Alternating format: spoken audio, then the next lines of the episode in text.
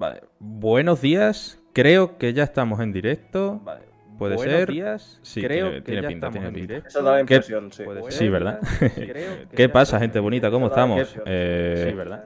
Un día más en el Snovic Games Podcast. Eh, hoy seguramente echaréis en falta a alguien, pero eh, hemos suplido la baja de Noé, que Noelia la han secuestrado. No sé eh, el, el contexto del secuestro. Sé que la han secuestrado para, para hacerle el cumpleaños, una fiesta sorpresa.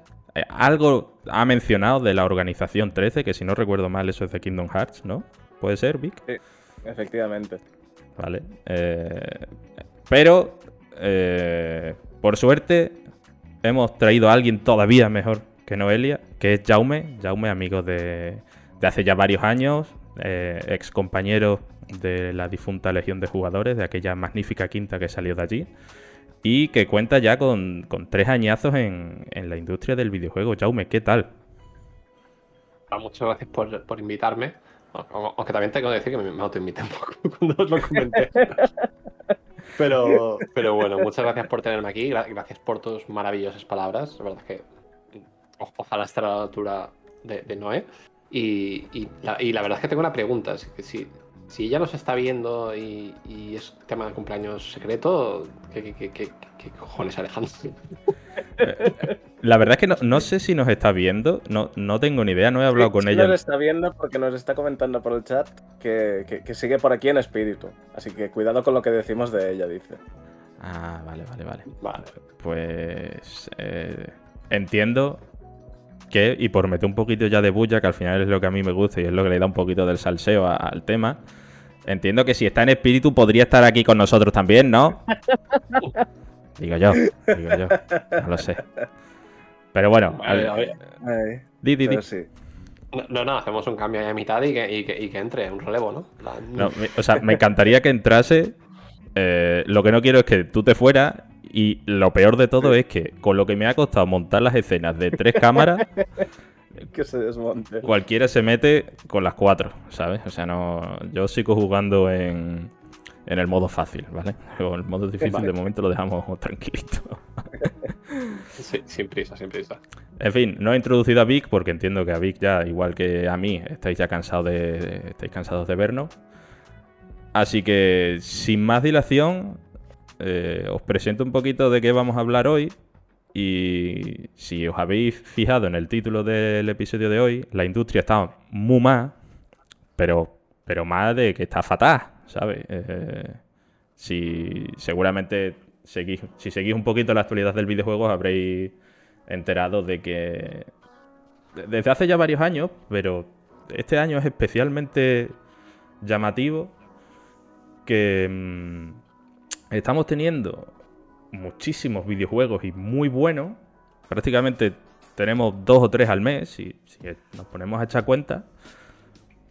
Pero lo que es la industria, a nivel de, de empleo, de condiciones y, y, y a nivel de compañía, tengo aquí el dato, a lo largo de dos mil veintitrés ha habido, que estén registrados, más de seis mil despidos en la industria. Eh, es, es una auténtica barbaridad, porque a estos seis mil hay que sumarle eh, todos aquellos despidos de... Eh, que no nos hemos enterado, ¿no? Que no, que no se han registrado, ya sea por porque no se han hecho eco de, de esa noticia o porque al, han sido estudios menores o por la razón que sea, ¿no? El caso eh, es que es una situación cuanto menos llamativa, ¿no? Eh, no sé qué pensáis vosotros, pero eh, para los que estamos un poquito concienciados Con, con todo lo relacionado de, de, de las condiciones laborales en el mundo del videojuego, ¿no? De que desde hace años hablamos de, de temas de la explotación, del crunch y demás, eh, da la sensación de que, de que esta, estos despidos son solo como la punta del iceberg de que los videojuegos están, no quiero ser dramático, pero como que están llegando a un punto de... de implosión, de catarsis, ¿no? ¿Cómo lo veis vosotros? Jaume, cuéntanos. Uh, Oye, a ver, quiero empezar un poco con algo que, que comentasteis en el último podcast, ¿no? Que era, al final estáis un poco en plan de, guau, es que han sido muy buenos juegos este año, ¿no? Y, y la coña un poco de, guau, el peor año de la industria del videojuego. Porque es, es el meme que tenemos todos los años, ¿no? De que, guau, este año son una mierda de juegos, tal. Y este año han salido muy buenos juegos, hay mucha gente que está diciendo que, guau, este mejor, es el mejor año de la historia del videojuego. Y a nivel de cantidad de títulos, sí, estamos viendo juegazos. O sea, una, una cosa increíble. Pero a nivel de industria y lo que hay detrás, es el, la situación que tenemos es algo preocupante. Y el tema es que no es la primera vez que pasa, ni seguramente no será la última, ¿no? Esto es un tema cíclico que ha venido pasando a lo largo de los años en la industria del videojuego, que es que todo lo que sube tiene que acabar bajando. Entonces, hemos tenido una cantidad enorme de despidos a lo largo de distintos estudios, en Embracer, en Electronic Arts, en Take-Two, en... en un montón, en Sony, en Microsoft, etcétera. Y, ya, y como comentas, ya no son solo los despidos que hay, sino también todas esas circunstancias secundarias que se dan, que son eh, contractors, que son básicamente autónomos, que como ya no hay un proyecto, pues no, no eres despedido, pero ya te quedas sin trabajo. Gente a la que se le acaba la internship o las prácticas o lo que sean, ya no hay proyectos, te quedas también sin trabajo. Son trabajos que no entran dentro de las cifras de despidos, pero también están ahí, ¿sabes? Aparte de, pues, lo típico, ¿no? Muchas empresas de estas grandes también trabajan con eh, empresas externas que se encargan de, yo qué sé, pues, empresas que hacen testing, empresas que hacen eh, localización, assets, etcétera. A nivel de que cuando menos trabajo tengan estas empresas, pues, también van a verse un poco con la situación del agua al cuello. ¿Quiere decir esto que vamos a ver menos juegos en el futuro? ¿Vamos a ver una reducción de su calidad o algo? Eso está por ver, ¿no? Sí que, de alguna forma, afectará. Pero creo que un poco lo importante aquí es centrarse en, en el nivel humano de, de la situación que estamos viviendo y cómo esto afecta a la gente. Porque, como bien dices, eh, las condiciones en la industria del videojuego todos sabemos que son un poco especiales. Y hay mucha gente que dice, no, es que esto es algo que pasa siempre. En la industria del videojuego tú tienes que saber que cuando entras a trabajar, al cabo de unos años te van a echar a la calle, nada, te pones y buscas otro trabajo. Suena muy fácil de decir, ¿no? Pero estamos hablando de que sí, de repente este año tenemos seis mil personas que se han ido a la calle. Eh, ¿Puede la industria del videojuego absorber a esas seis mil personas en otros puestos de trabajo? Pues sinceramente lo dudo mucho, ¿no? Tenemos el libro blanco de los videojuegos de Dev hablando de el número de trabajadores de la industria de videojuegos que hay en España y cómo no pueden absorber ni siquiera a los estudiantes que salen de los grados de videojuegos, de los F P S y demás. Entonces, si a eso le añades gente despedida, No, no, no tienen forma de entrar. Y otra cosa que hay en esto es algo que, que, por ejemplo, yo he vivido a través de algunos compañeros de trabajo que se han visto en esta situación, o, o si habéis leído Press Reset de, de Jason Schreier, habla un poco de estas situaciones de qué hace la gente una vez llega a un punto en que la empresa chapa o se les cancela el proyecto y los echan a la calle. Y es que hay gente que, por ejemplo, afortunadamente no en nuestro país, en nuestra querida Españita, pero que de repente se ve en una situación en que no tiene seguro médico, y una persona que pueda estar embarazada, una persona que esté utilizando ese seguro médico para tratar de, de usar, usarlo en el tratamiento del cáncer de un familiar cercano. Esta gente, ¿en qué situación se va a ver? Porque sí, hay un cierto margen, les da, muchas veces las empresas tienen estas ventajas en que dicen, no, te vamos a cubrir durante un tiempo y demás. Ya, pero ¿cuánto tiempo va a ser eso? ¿En qué situación te vas a ver desempleado hasta que encuentres algo después? Porque también está el tema de que el proceso de contratación de la industria del videojuego es, es, es, es, es. Por experiencia propia yo puedo hablar de que yo he estado en un proceso que desde que apliqué hasta que me aceptaron pasaron más de cinco meses y pasé por cinco pruebas distintas de entre entrevistas y demás. Entonces, es, es, es una situación que es muy desmoralizante para la gente. Entonces, a, aquí hay un melón muy importante de, sí... a nivel de videojuegos hemos disfrutado, está siendo genial, pero hay que ver un poco también lo que hay detrás. Y como la gente que hace los videojuegos, que en la mayoría de los casos, os lo digo de primera mano, es gente apasionada por el videojuego, se está viendo con una mano delante y otra detrás. Y es lo que hace que a la larga veamos que siempre la gran mayoría de la gente que trabaja en la industria siempre es gente de treinta, cuarenta y algo años y, y no llegan a más porque llega un punto en que dicen, hasta aquí, no, no puedo aguantar esta, esta situación de inestabilidad. De hecho, eh, justo eso último que comentas, eh, por supuesto, es, es un campo que está relacionado que es el de el del periodismo de videojuegos, también se, se ve mucho ese burnout de, de que los periodistas llegan a una edad en la que ya buscan salidas diferentes, ¿no? De hecho, eh, algunos casos, por ejemplo, aquí en España, eh, Sergio Rubio, puede que se llamara. Ahora me baila un poco el nombre, pero, pero por ejemplo, él acabó eh, pasando, si no recuerdo mal, a... Eh, no sé si era... Buah, es que soy malísimo para los... Eh, para los puestos de... Sobre todo los que tienen nombres en inglés. Soy, soy malísimo, ¿eh? El caso es que era un periodista de... buenísimo de, de España y, y anunció que se iba y era, era joven, coño. Eso para los que...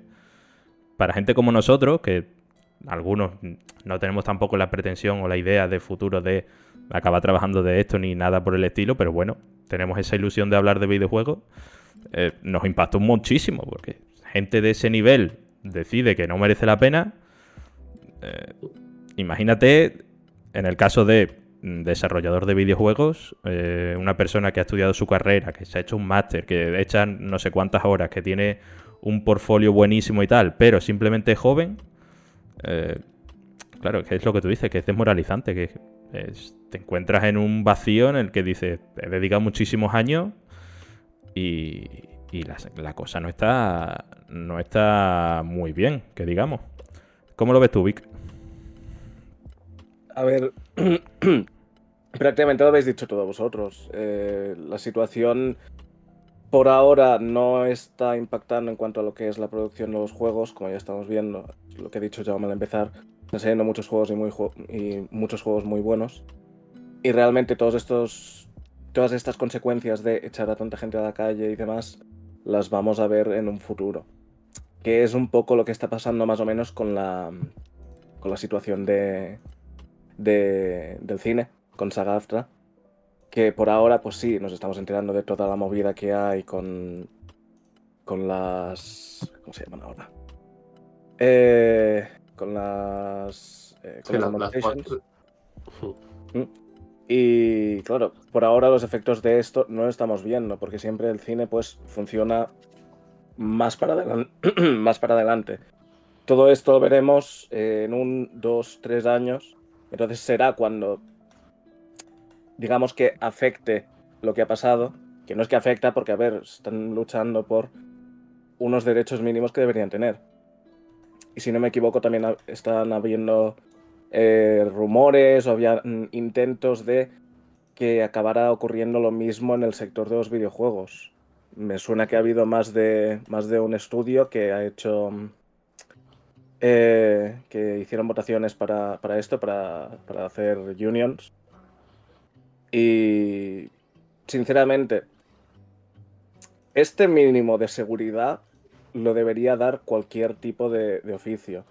El hecho de, vale, eh, yo estoy trabajando, por mucho que se acabe el proyecto, sé que sigo aquí, o sé que si, si, si se me despide, sé que puedo rebotar en algún lado. No puede ser que tengamos eh, seis mil despidos y además de estos seis mil despidos tengamos a un montón de gente que tiene que venir para el futuro y no puede entrar para el futuro por el hecho de eh, es que no, no queremos hacer esta inversión. Sí, curiosamente lo que comentas me suena el estudio que, que trabajaba en Fall Guys. Ahora mismo no me sé el nombre, pero eh, eh, creo, que te, creo que tenía sede en Madrid. Microid, creo que era. Puede ser. Pues claro, es uno de los que se vio afectados también con todos los recortes en Epic y demás. Y había gente que estaba siendo bastante vocal en, en redes sociales acerca del tema de, buah, es que hace un año, un año y algo, eh, había conversaciones de, oye, hacemos, nos sindicamos, nos unimos, hacemos alguna cosa. Y, y decían, no, es que a nosotros se nos decía que no, no, que la posición de la empresa era una, una posición muy poderosa, que lo que lo que justamente lo que nos ha pasado era algo que era imposible que nos pasara. Y es un, es un poco una, una actitud como muy... No, no de confianza, sino de las empresas en plan de, uy, no me interesa que tengáis unions, no me interesa que os indiquéis, no me, no me interesa nada de esto. Voy a echarme un poco el discursito este de estamos creciendo, beneficios, todo bien, lo que está pasando fuera, no, no, no hagáis ni caso, sobrepasa a los otros porque nos organizan bien, nosotros estamos... de puta madre, a nosotros no nos va a llegar. Pero lo de siempre, cuando tu vecino veas las papas cortar, pon las tuyas a remojar y, y este es un, un caso más de esto. Entonces, da, también había que ver de hablar de por qué pasa esto, porque mmm, creo que el caso de Embracer sí que es un poco más específico, porque era como que estaban esperando hacer una adquisición o, un, o algún tema de inversión y demás que les llegase, y como ha fallado eso, es como, uy, tenemos que, que hacer una reestructuración económica y demás. Pero ves la otra, la otra mayoría de grandes empresas y están en plan de, ¡buah!, beneficios astronómicos, el número de suscriptores de Sony y Microsoft por las nubes, ingresos por todo lo alto, la nueva edición de este juego Live Service ha vendido mucho más que la anterior, y dices, vale, ¿por qué estás echando a gente a la calle? Y es un poco lo, lo que pasa siempre con el capitalismo. Es... Eh, del dos mil veinte al dos mil veintiuno los beneficios se dispararon una barbaridad, porque todo el mundo estaba en sus casas encerrados, no había nada más que hacer que coger y ponerte a jugar a juegos, básicamente, eh, y dijeron, hostia, ay, aquí hay dinero, bien, pues como tienes que convencer a los accionistas, a los fondos de inversión y demás, la idea es que no, no, vamos a vender la historia de que vamos a seguir creciendo. Claro, llega un punto en que no vas a poder vender más, Fís- físicamente es imposible, quiero decir, por muchas unidades que venda Call of Duty, o el pase de batalla de Fortnite, o el FIFA, o lo que sea, llega un punto que no vas a poder vender más, porque físicamente es imposible vender más. Pero tú siempre, siempre están con el cuento de la lechera de no, más, más, más, más. Claro, cuando empiezas a no llegar a esos márgenes de beneficio, ¿cuál es la forma de generar más beneficio? Recortando costes. ¿Cómo vas a recortar costes? Pues empezando a meterle tijeretazo a ciertas partes que no puedan aportar tanto al producto, o que quizás no sean tan necesarias, o, o, o puedas reestructurar para gestionarlo de otra forma. Por ejemplo, espero que no suceda, pero ahora vale, ahora se ha confirmado la compra de, de Activision por parte de Microsoft. Eh, van a estar unos meses reestructurando y demás, todo, todo muy bien, todo muy bonito. Eh, hay que tener en cuenta que tanto Microsoft como Activision tendrán sus departamentos de marketing, sus departamentos de legal, sus departamentos de atención al cliente, recursos humanos, etcétera, etcétera. Eh, ¿Va a asimilar Microsoft estos departamentos? ¿Va a dejar que actúen de forma más o menos autónoma dentro de lo que sería la subsi- subdivisión Activision Blizzard King? ¿O, ¿O qué va a pasar? Porque llegará un punto en que dirá, vale, la gente que trabaja en marketing en Activision me la puedo ahorrar porque la tengo trabajando ya en los juegos de Microsoft. Básicamente, coger a los que tengo y darle, mira, tú te encargas de Call of Duty, tú te encargas de esto, y tú, y tú, y tú de esto otro. Entonces, yo me temo que de aquí un año quizá nos veamos más despidos por parte de Microsoft. Y ojalá me equivoque. Ojalá. No, no, yo, yo coincido cien por ciento en que va a haber ciertos puestos que se van a ver duplicados con esto de las adquisiciones. El caso más reciente, como el que tú comentas, el de, el de Activision por parte de Xbox. Y no te voy a decir que sea este año, porque yo creo que, que Phil Spencer eh, tiene dos dedos de frente y va a dejar que eh, vuelva a pasar un tiempo hasta que se vuelva a hablar de, de esta adquisición, de la cual yo personalmente, igual que mucha gente, estamos ya cansados, porque llevamos, no sé si eran dos años ya desde que se anunció la, la compra. Entonces, yo creo que vamos a, a, por lo menos hasta principios del año que viene, cuando ya eh, Bobby Kotick desaparezca con sus cuatrocientos millones en objetivos, que eso también es un tema para hablarlo, porque ya me dirás tú, eh, despedir a gente, pero que el tío que ha decidido que a esa gente hay que echarla se lleve un bonus de cuatrocientos millones de, de dólares. Pues evidentemente algo no está bien. Es como lo de Richitelo en Unity, ¿no? Bueno, ahora como lo de Unity ha salido mal, Richitelo se aparta y deja de ser el C E O. Bueno, deja de ser el C E O, pero sigue siendo accionista, ¿sabes? Que efectivamente, efectivamente. No, dejará de ser la cara visible porque se le ha quedado toda la mala fama y quiere renovarlo. Bien, pero sigue estando ahí. Entonces... Efectivamente. Y es que es... A mí me... De verdad que me, me, me hierve la sangre. Por un lado, los movimientos... Ya, ya no me refiero a, la, a las propias adquisiciones en sí, porque bueno, quieras que no, siempre ha habido adquisiciones, lo que pasa es que no nos hemos enterado o no, no han sido tan voluminosas. No tengo ahora mismo el dato de cuánto se ha dejado Xbox en Activision, pero yo, yo creo que aún a día de hoy no somos conscientes de la importancia que tiene este movimiento. Por un lado, eh, en cuanto a tema de monopolio, mmm, ya sea eh, como videojuego tradicional o como servicio o juego como servicio o juego en la nube, que al final es lo que ha retrasado un poco más el tema de la adquisición. Pero, pero es que estamos hablando, voy a tirar de memoria, pero no sé si eran eh, setecientos mil millones o alguna historia así. A lo mejor me estoy colando y me sobran algún cero, pero... Una, una barbaridad, mi cabeza no puedo procesar todo. Sí, exacto, es un número que... Efectivamente. Ni, ni en ocho vidas entre los tres y, el, y todas nuestras familias creo que veríamos. Claro, es que estamos hablando de esa cantidad de dinero, de, de, de los cuatrocientos millones que se lleva el Bobby Kotick por decidir quién se quede y quién no.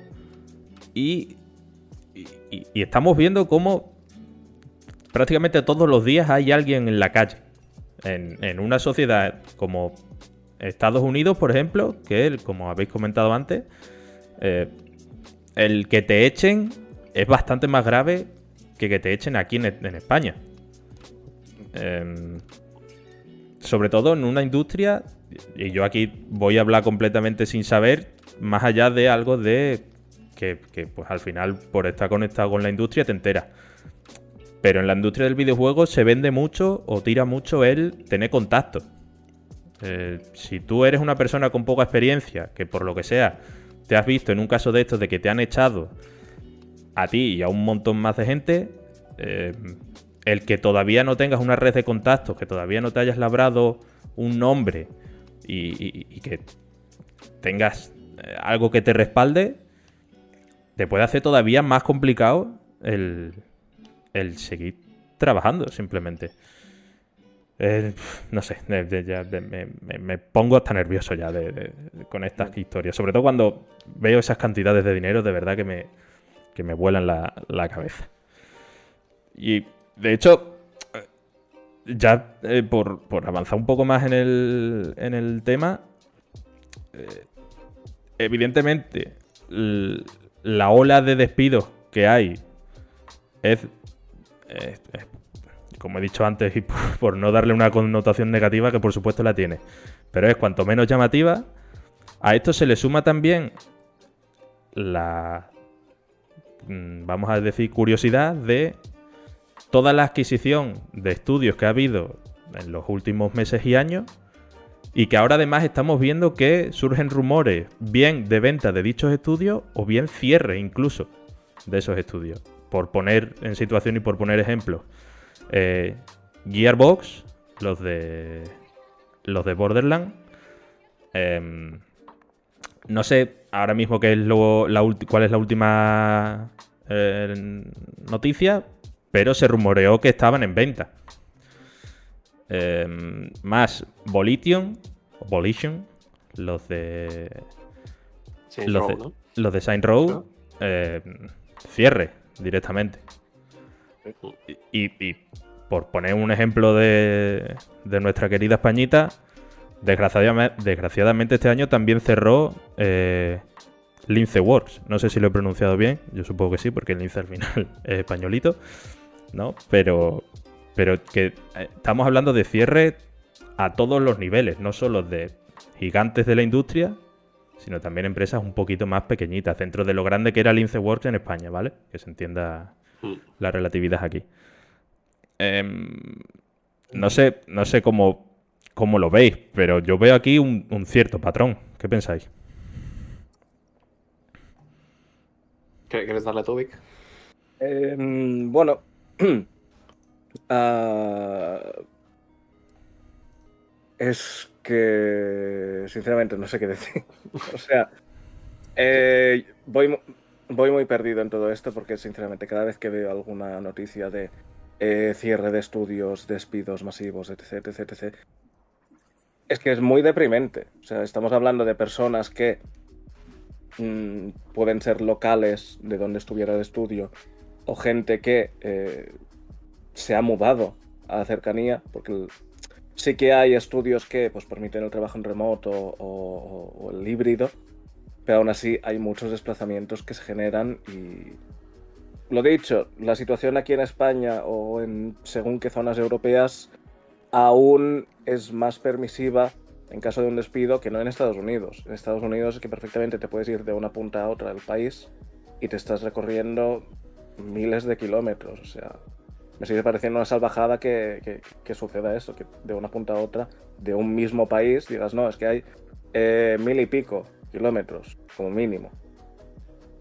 Y pues lo que decíamos, el, en estudios españoles que, se, que haya cerrado Lince, ni que no hayamos jugado a, a, a ningún título de Lince, que es, un, es mi caso, eh, siempre ha estado el nombre ahí, siempre siempre sonado, siempre se le conocía por algún amigo o por, por eso, por ser como parte del sello Españita, y decir, Españita también está en, en el mundo del desarrollo de videojuegos. Y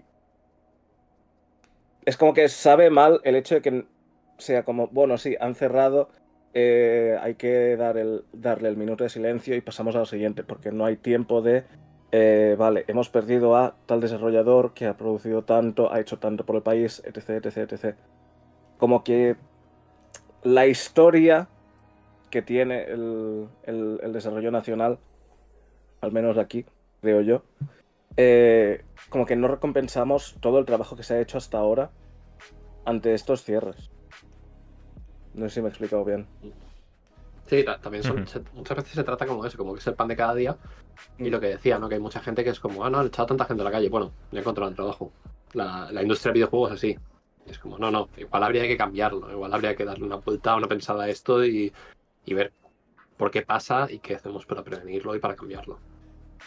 Pero al final del día, la verdad es que pasan los años y ves que la situación no termina de cambiar, ¿no? Cuando salía un poco el boom de juegos indie, estudios independientes y demás, había como una cierta luz ahí en plan de, bueno, se pueden hacer juegos de otra forma, se pueden trabajar en estudios más chiquititos y demás. Está, estamos llegando a un punto en que vemos que la situación, hay casos donde sí, pero las más de las veces suele ser la excepción, y más con la cantidad de ofertas que estamos viendo constantemente. Steam tiene cientos de juegos diarios nuevos, es decir, hay, hay tanta oferta de juegos que en realidad, sí, tú puedes montarte un, un estudio independiente y decirme salgo del sistema y intento no jugar con sus reglas, pero luego el mercado es muy fácil que te devore y luego cague tu cadáver y, y no miren atrás. Sí, porque ese es otro, ¿no? O sea, ¿cuántos estudios independientes hemos visto que han nacido, han sacado un juego y por mucho que el juego se llevase muy buenas notas o... Muy buenas notas en el sentido de, eh, jolín, ochos, incluso nueves. Son muy buenas notas. Eh, al cabo de dos, tres años han desaparecido e incluso hay veces en las que lo hacen sin hacer ruido. O sea, de repente ponen un, un mensaje en Twitter. Pasó hace poco con... ¿Cómo se llamaban ahora? Los desarrolladores de Boomerang X. No sé si, Hostia, si sí. es buena. Eh, no, no, me sé, no sé el nombre, pero sí, sí que lo vi. Eh... Si no me equivoco, bu- hicieron Boomerang X y alguna cosita también pequeña antes, si, si es que no hicieron solo este, y fue de un día para otro. Y desaparecieron y es que prácticamente no hubo ruido. Y es como, jolín, sabe muy mal. Sí, la, la, la industria no, no mira para atrás para nada, quien se queda por el camino ahí se ha quedado y, y ya está. Y lo que dices de... de estos estudios que hacen un juego y, y hasta luego, es, es lo que ves incluso en los juegos nacionales así que hayan podido tener más impacto, más nombre. Tú ves, por ejemplo, los juegos de Chibi, Summer in Mara, buah, Summer in Mara, qué bueno, vendía súper bien, tal, esto y lo otro, tiene cierta fama. Bueno, Summer in Mara tuvo que pasar por un crowdfunding después de sacar ya un par de juegos para móvil y, y para adelante. Y a pesar del éxito que tuvo el juego, vemos que es un éxito relativo, porque luego para el siguiente juego han tenido que sacar otro crowdfunding. Y muchas veces ves que están como un poco en el limbo, ¿no? Lo que se comenta de que eh, el, los beneficios del juego que obtienes es lo que te va a permitir trabajar en el siguiente juego. Si no llegas al nivel, el siguiente juego nunca verá la luz. Y, y estás siempre en el limbo de que tú, el juego en el que estás trabajando O, o te va a dar de comer para los próximos años, o, o te vas a pegar una tremenda hostia que te vas a quedar por el camino. ¿Cuál es la alternativa? Empezar a meterte en tratos con publishers que, que quieran invertir, empezar a meterte en temas de, de que te compre tal o cual estudio más grande o compañía, y ahí ya es donde entra, donde dejas de ser un poco independiente. Igual haciendo un trato con un publisher no tanto, ¿no? Por suerte tenemos algunos que dan cierta libertad creativa y permiten que, que los juegos sigan avanzando, pero sabemos que en, en, entras en el, en el problema de, vale, esto se va a romper. Y, por ejemplo, Disco Elysium, que cuando entraron a comprar, la gente que compró luego eh, el estudio de Disco Elysium, eh, de, los, de los desarrolladores originales, no queda nadie, de los, de las personas importantes que habían, se han ido todo, han echado pestes y les han dicho que lo que las han hecho ha sido estafarlos prácticamente. Entonces, ya, ya, ya no solo que sea una industria terrible, sino que las puñaladas están a la orden del día. Y fíjate, justo, justo con, con eso último que, que has comentado, ya cuando, cuando un estudio tiene la suerte eh, de, de llegar a un acuerdo con un publisher, eh, puede ser que efectivamente sea suerte y sea un publisher que eh, te permita desarrollar tu juego como tú quieras, con, con unos plazos eh, coherentes y, y, y con un respaldo adecuado, pero no, no sé cuál es la, la realidad realmente de, de, de estos acuerdos, pero sí que sé algunos casos, sin decir nombre porque tampoco, tampoco me sé todos los detalles ni sé si eh, realmente puedo hablar de ello. Pero cierto estudio español que yo conozco eh, hizo o llegó a un acuerdo con un publisher que forma parte de, de uno de los grandes nombres de compañías de Europa, y todos, eh, todo el mundo en el estudio, se, era un estudio chiquitito de no más de seis personas, ¿vale? Eh, todos se las prometían muy felices de, ¡buah! Eh, vamos a trabajar con esta gente. Esta gente ha hecho tal juego, tal juego, eh, tienen experiencia, nos van a ayudar, vamos a poder crear el juego como nosotros queramos, vamos a poder pulirlo, nos han prometido no sé qué cosa. Y luego la realidad es que esas condiciones que se le prometieron se han ido eh, apretando cada vez más, los tiempos ya no son tan largos, eh... ya hay que empezar a testear cuando todavía el juego a lo mejor no está ni siquiera en beta. Eh, todo se ha acelerado. Y, y claro, tú tienes unas eh, restricciones o tienes unas metas que tienes que cumplir porque tienes ciertas cláusulas de contrato. Te ves trabajando no sé cuántas horas al día. Eh, y al final no todo es tan bonito como podía parecer en un principio. Claro, en, en, en este sentido ya te da miedo incluso el, el llegar a contactar con, con ese tipo de empresas, vamos, con ese tipo de empresas, con, con cualquier publisher o editor, y, y, y entiendo que incluso haya estudios que prefieran eh, ir poquito a poco, desarrollar juegos pequeñitos, hacerlo ellos a su ritmo, siempre y cuando la financiación dé para ello, ya sea propia o, o con un crowdfunding.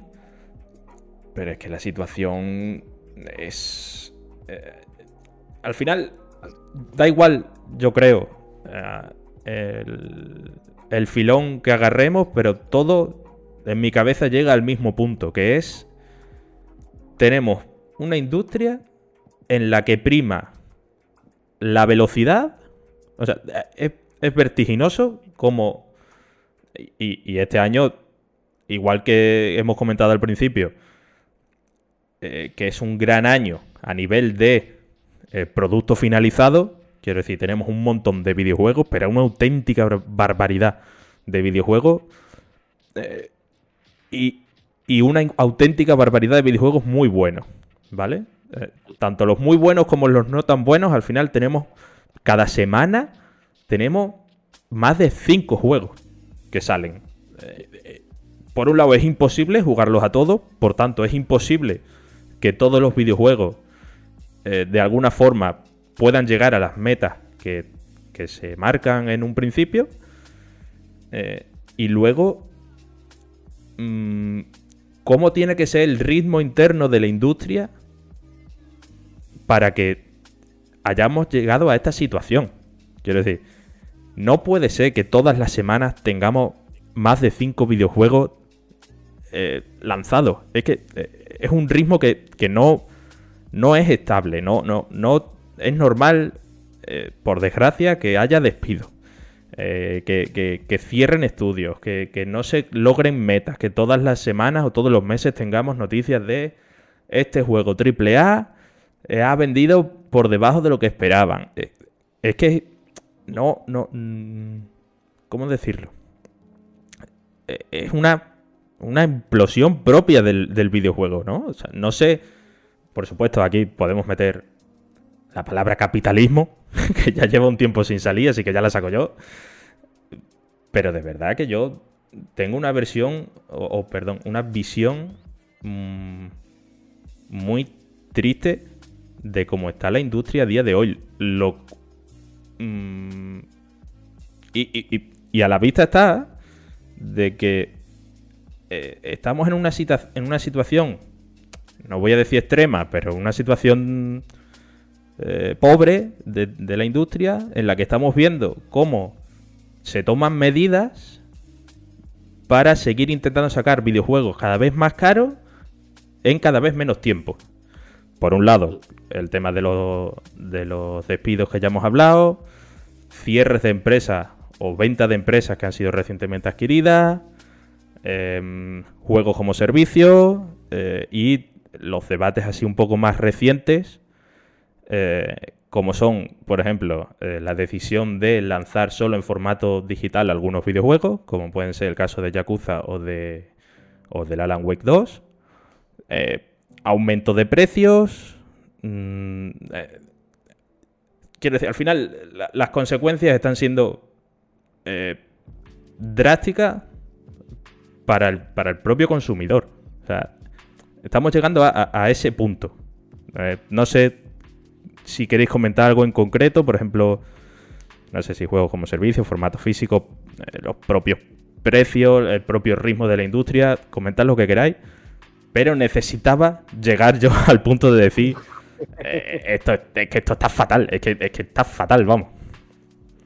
Sí, es, es, es, básicamente es como es que hay una burbuja, una gran burbuja que está a punto de estallar. Y esto ya pasó cuando la crisis del videojuego, que ya hemos tenido unas cuantas, cuando eh, lo del famoso E T de Atari, ¿no? ¿Qué, qué pasaba entonces? Eh, había una cantidad enorme de videojuegos que salían y competían en el mercado y no había mercado para absorberlo todo. Llegó un punto en que pe- pegó, pegó un petao, las empresas dejaron de ver beneficios respecto a lo que estaban invirtiendo y muchísima gente se quiso bajar del carro. De ahí salen, por ejemplo, las políticas de Nintendo de no, no, mis juegos son juegos buenos, mis juegos no bajan de precio. Porque parte de lo que causaba todo esto es que como que bajabas mucho el precio de los juegos, tienes que estar lanzando muchos juegos para, para que el ciclo continuara. Entonces vemos todavía ahí coletazos de todas esas consecuencias que Nintendo todavía está un poco en plan de perpetuando dentro de su A D N. Pero estamos repitiendo el mismo modelo. Y, por ejemplo, comentas el tema de juegos como servicio, venta de esto y demás. Eh, muchas veces lo que pasa es que estas grandes compañías, no nos equivoquemos, dentro de lo que son los estudios, la gente que trabaja en los videojuegos, noventa y nueve por ciento, noventa y ocho por ciento es gente que le flipan los videojuegos. Alguna persona habrá que igual ha estudiado otra cosa distinta y ni le van ni le vienen y mira, pues este es mi trabajo de nine to five y, y, y me olvido. Pero la gran mayoría no se metería en este suplicio que es trabajar en videojuegos si no les turboflipase. Y por ejemplo, eh, Johnny Depp comentaba en Twitter el otro día, compartía un tweet de ese gato que tenía la forma en la nariz como si fuera el símbolo de los Assassins, uh-huh, que alguien compartió en redes sociales hace años y lo han metido en Assassin's Creed Mirage. En plan de, mira, incluso en un juego que es tan, tan emblema de lo que es la industria de los videojuegos, hay gente que le tiene cariño a la comunidad y le transmite sus mensajes y está ahí escuchándote. Y no sé, yo cuando sacamos nuestro juego, yo me metía en Reddit, en todos los sitios, a ver qué es lo que decía la gente, porque te preocupa, a ver cuál es la reacción de tu juego y demás. Lo que pasa es que la gente que suele estar arriba en estas grandes empresas, eso ya no les preocupa tanto. Es más un, queremos números y, y para adelante. Eh, ¿Cuál es la forma de conseguir estos números? Pues ya, atraer más accionistas, conseguir más inversiones, etcétera. ¿Por qué coge Squaresoft y vende, no sé si vendió Eidos o vendió las licencias de Tomb Raider y Deus Ex, uh-huh, no sé exactamente cómo estaba el tema? Sí. Vendió estas para invertir en temas de no sé si era metaverso o... El N F T y o, blockchain, o, si no recuerdo mal. Claro, claro, cosas de estas. ¿Por qué hace esto? Pues porque es, es, es lo que está de moda y tú en ese momento decías blockchain y metaverso y criptomonedas de, de Final Fantasy y había gente que hacía palmas con las orejas y te tiraba el dinero en la cara. Porque se pensaba que eso es lo que, lo que iba a tirar para adelante. Y, a, y aquí tenemos un problema porque está, está compitiendo por un lado lo que hemos hablado muchas veces de, el videojuego es arte, ¿no? El videojuego... Ese debate ya lo tenemos como superadísimo. El videojuego es arte. Sí, pero los principales agentes que dirigen la industria del videojuego no consideran el videojuego un arte, lo consideran un negocio. Por supuesto, ellos te van a vender que es súper guay, Phil Spencer es súper colega de todo el mundo y mirad lo que, que, que abierto y qué tal que es. Igual que digo Phil Spencer, pues, pues los otros, ¿sabes? De, de Nintendo, Sony, to, to, todos igual. Pero... detrás de estas empresas lo que hay es sacar beneficio económico. ¿Cómo sacas ese beneficio económico? Bueno, ¿qué es lo que ha vendido últimamente? Juegos como servicio. Pues si Call of Duty ha vendido tantas copias, vamos a ver si podemos hacer nuestro Call of Duty. Si Fortnite lo está petando, todas las empresas vengan a sacar un Fortnite con su pase de batalla y con historia. ¿Cuál es la realidad? La de siempre. Al final tienes Fortnite, tienes P U B G si acaso, tienes Apex si acaso y, y Warzone. Y es que no... la, No, no, no puedes asimilar más juegos similares porque se basan en que tengas una barbaridad de jugadores jugando e invirtiendo dinero para que se mantengan. No puede haber uno de cada compañía y que todas se queden en una parte del pastel porque no, no funciona así. Entonces da la sensación de que pa- pasará como con todo. Igual que en su momento los shooters eran lo que estaba de más, pinchó y pasamos a otra cosa. Eran los Battle Royale, pinchó, pasamos a otra cosa. Y así encontraremos otra tendencia, que sea lo que esté de moda, que sea lo que guste, y veremos de repetir. Repetirán, alguno tendrá el éxito, venga todos a intentar copiarlo. De esos veinte que intenten copiarlo, uno o dos les saldrá bien y el resto será dinero quemado. Y a esos que han quemado dinero será como, bueno, toca recortar. A los que les ha salido bien la jugada, vamos a seguir creciendo, vamos a comprar estos estudios para seguir haciendo cosas, hasta que de repente algo salga mal, se rompa, bueno, pues toca recortar. Que es la, la historia de siempre. Fall Guys, wow, Fall Guys funcionaba como un tiro, súper bien. Qué exitazo, que fue como... ¡pam! A la calle. Entonces... Pues es, es una situación muy dura, la verdad. Porque... creo que todos los que estamos aquí, seguramente todos los que nos escuchen, amamos los videojuegos. Queremos jugar a grandes juegos y que sean excelentes y demás. Pero por desgracia... necesitamos esas inversiones para poder hacerlos. Porque yo tengo miedo de la cantidad de dinero que habrá costado de desarrollar el, el Spider-Man dos, por ejemplo. Es que es una barbaridad. Entras ahí en, también en temas de el, la, la guerra tecnológica que se ha hecho con los videojuegos, ¿no? Que los videojuegos tienen que funcionar a cuatro K, sesenta F P S, y si no es mierda. Y, es, y esto lo he escuchado respecto a mi juego. Buah, es que no sale a sesenta F P S. Puta mierda, esto es un, esto es un deal breaker, no lo voy a comprar. No, no sé, hasta hace unos años todos jugábamos a treinta F P S y nadie se moría. Es decir, evidentemente puede hacer que la experiencia sea mejor, no se me malinterprete, pero hay, hay como una competición tremenda por luchar por tener los gráficos al tope. Entonces, los desarrollos se vuelven más caros, las consolas se quedan desactualizadas en cero coma, porque ya estamos viendo que estamos alcanzando el techo de PlayStation cinco y que lleva tres años, cuatro. No, no, no da para más. Entonces, ¿qué, ¿qué vamos a hacer? Tenemos una nueva PlayStation cinco y una nueva Xbox de aquí dos, que, que tendrán el techo del momento, pero que enseguida se quedará obsoleto. Hay que, hay que buscar otras fórmulas, porque no, no da de sí. Y relacionado con esto, eh, por ejemplo, eh, había un juego que había salido hace poco que estaba capado a, a treinta F P S, y había salido una noticia de... han metido un mod y lo han desbloqueado a sesenta F P S. Tal, no sé, no sé exactamente cuál era... El Starfield igual, ¿eh? Puede que fuera Starfield, creo que era alguno más reciente. Uh, no, no sé, pero sí, sí que es algo que, sí, sí, sí, que me resulta hasta recurrente, ese caso concreto de está capado a no sé cuántos F P S y de alguna forma alguien consigue overclockear el juego, ¿no? Claro, es, es una cosa que por una parte está de, de lujo, que la comunidad de P C coja el juego y lo destroce y haga con él lo que quiera. Me parece totalmente legítimo, lo respeto y, y, y no sé, si yo fuera... Si yo hiciera un juego y veo que la gente está destru- destruyéndolo para construir algo nuevo a través de él, sería como fantástico. Es como, es como ver a los desarrolladores que ven los vídeos de speedruns y dicen, oh Dios mío, ¿cómo ha conseguido hacer esto? Saltándose una etapa entera, aprovechando un hueco que nos dejamos aquí en el mapa. Pues eh, es algo maravilloso. Pero nunca hay que, hay que interpretarlo como pereza por parte de los desarrolladores. Vale, sí, el, el ejemplo era el, la colección de Metal Gear. Ah. Hay, hay, hay mucho tema ahora de Metal Gear se merece más. Metal Gear requería una colección a la altura de lo que es Metal Gear. Se, de, debería haber sido más. Uy, un fan toca el juego tal, lo desbloquea a sesenta F P S. Vale, por un lado hay que ver eh, ¿por qué lo han bloqueado a sesenta F P S, a treinta F P S y no a sesenta? Primera, porque tú tienes unos compromisos. No es solo que tengas los F P S, sino...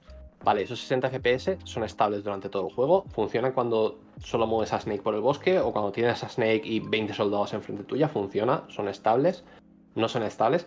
Funcionan todos los tipos de configuración de ordenador en los que tus requisitos mínimos o recomendados están establecidos, porque eso es algo que nos pasó a nosotros, que era como, es que no podemos hacer sesenta F P S porque si no tenemos que bajar los, subir los requisitos y llega un punto en que, ¿qué haces? Un juego que... para jugar la versión de ordenador tenga que ser un, un ordenador de la NASA. No, no tiene sentido. Entonces, sí, podrían haberle metido mucho más cariño a, a, a la colección de Metal Gear Solid para que fuera mejor. Sí, podríamos tenerla mejor, podríamos tenerla en sesenta F P S y que incluyera el Metal Gear Solid dos Substance y el tres Subsistence y, y mierdas. Pero la palabra aquí no es cariño, la palabra aquí es dinero. La, el tema aquí es Konami dice, voy a hacer esto, espero ganar esta cantidad de dinero y voy a invertir no más de esta cantidad de dinero. ¿Qué podéis hacer con esta cantidad de dinero? Pues cogerte los tres juegos, metértelos H aquí, hacerte unos menús, un, un H U D decente y para adelante y unos logros. A diapositivar, venga. Entonces, muchas veces, sé que no es la gran mayoría de la gente, porque la gran mayoría de la gente pasa de estos temas, pero hay mucha gente que interpreta esto como pereza por parte de los desarrolladores. Y no es así. Es igual que cuando salió Baldur's Gate tres, habían desarrolladores que decían, hostia, esto va a elevar el techo de lo que se pide de un R P G y no tendría por qué ser así, porque el resto de estudios no vamos a estar a la altura. Y había mucha gente en plan de, qué cobardes, menudos mierdas, esto no es así, tienen miedo, tienen tal... Y es como, no, la realidad es que Baldur's Gate tres es una maravilla, que a saber cómo ha salido de ahí, a saber la de dinero y tiempo que le han invertido. Y la realidad es que muy probablemente pocos estudios puedan reproducirlo. ¿Por qué? Porque son, porque son unos vagos, porque no quieren trabajar. No, simplemente porque quizás no tienen las herramientas. Y, y por ejemplo, Obsidian es un estudio que hace R P Gs excelentes, pero siempre ha estado al límite, al filo de la navaja de este es mi limitadísimo presupuesto, si sale bien para adelante y si no, pues nos morimos. Vas a pedirle a esta gente que por mucho que esté debajo del abanico de Microsoft no les van a dar todo el dinero y todo el tiempo que necesitan porque Microsoft tiene que sacar un, un, un exclusivo fuerte porque si no, menudo fracaso de consola. ¿Vas a pedirle a ellos que te saquen un, un Baldur's Gate tres? No lo creo, amigo. Quizá, y lo, lo acabo de pensar a raíz de lo, de lo que tú comentas, pero eh, quizás el... Eh, un, o, o el problema raíz de, de que hayamos llegado a esta situación en la industria sea eh, que de alguna forma las grandes nos, nos han vendido que, que los videojuegos eh, a cada cual que salga tiene que ser eh, más bonito o, o más real o más potente o eh, al final siempre... Eh, Como, como por poner un símil, y quizás no sea tampoco muy acertado, pero por ejemplo el tema de, del bipartidismo aquí político aquí en España, ¿no? Al final, eh, los dos grandes partidos te venden o quieren vender que eh, las soluciones al final siempre son las mismas, ¿no? Y, y de alguna forma perpetuar una cadena que, si volvemos a los videojuegos, sería Sony, Microsoft y Nintendo son... Las tres gigantes, ellas tienen eh, ese deber de sacar siempre lo más de lo más. Siempre tienen que tener el desarrollo más caro, tienen que tener el videojuego más largo, eh, el, el que lleve el fotorrealismo al, al siguiente nivel. Eh, Y de alguna forma el, el público, en el cual por supuesto yo me incluyo, nos hemos dejado llevar por, por, esa, por, por ese marketing o, o esa idea de, de negocio y de, eh, hemos hecho que otros estudios más pequeños, más limitados y más, más humildes se, se hayan visto arrastrados por, por esa voracidad que tiene la industria ahora mismo. No sabría decir tampoco cuándo empezó esta, esta enfermedad, que me gusta ese drástico, ¿eh? Os habéis dado cuenta, me flipa. Eh, pero, claro, hemos llegado también a, a, a, a decir, por ejemplo, lo, lo de, que aquí lo tenía apuntado de hecho, lo de Baldur's Gate tres, ¿no? Lo de Larian. Eh, por un lado, a mí me alegra eh, la lectura que se puede hacer de sus palabras, de... Mm, es que quizás, eh, vale, hemos hecho un, un videojuego que para mí... Eh, y sin tampoco entrar en detalles, podría ser perfectamente el, el GOTY de este año. Eh, pero quizás eh, hemos puesto el listón muy alto, ¿no? Eh, por un lado, yo la lectura que me gusta sacar de aquí es que eh, de puertas para adentro de la industria los desarrolladores son eh, más unidad de lo que podamos pensar. Quiero decir, igual que comentabais antes lo de eh, que un desarrollador... mayoritariamente suele ser un apasionado del videojuego. Eh, claro, cuando un grupo de personas se enfrenta al mismo problema, al final, quieras que no, eso eh, de alguna forma une, ¿no? Crea, crea comunidad. Eso me gusta pensar que Larian es consciente, y por supuesto lo son, pero es consciente de la repercusión que puede tener un, un videojuego bien hecho, ¿vale? Eh, no sé, no sé si se me entiende, pero... la idea es esa, de, de, de que eh, incluso sacando un, un videojuego increíble que tendrían que estar descorchando champán y, y, y, y que eh, incluso se tendrían que sentir orgullosos porque, eh, no sé si, si os enterasteis, pero incluso Xbox descartó la idea de incluir Baldur's Gate tres en, en el Game Pass.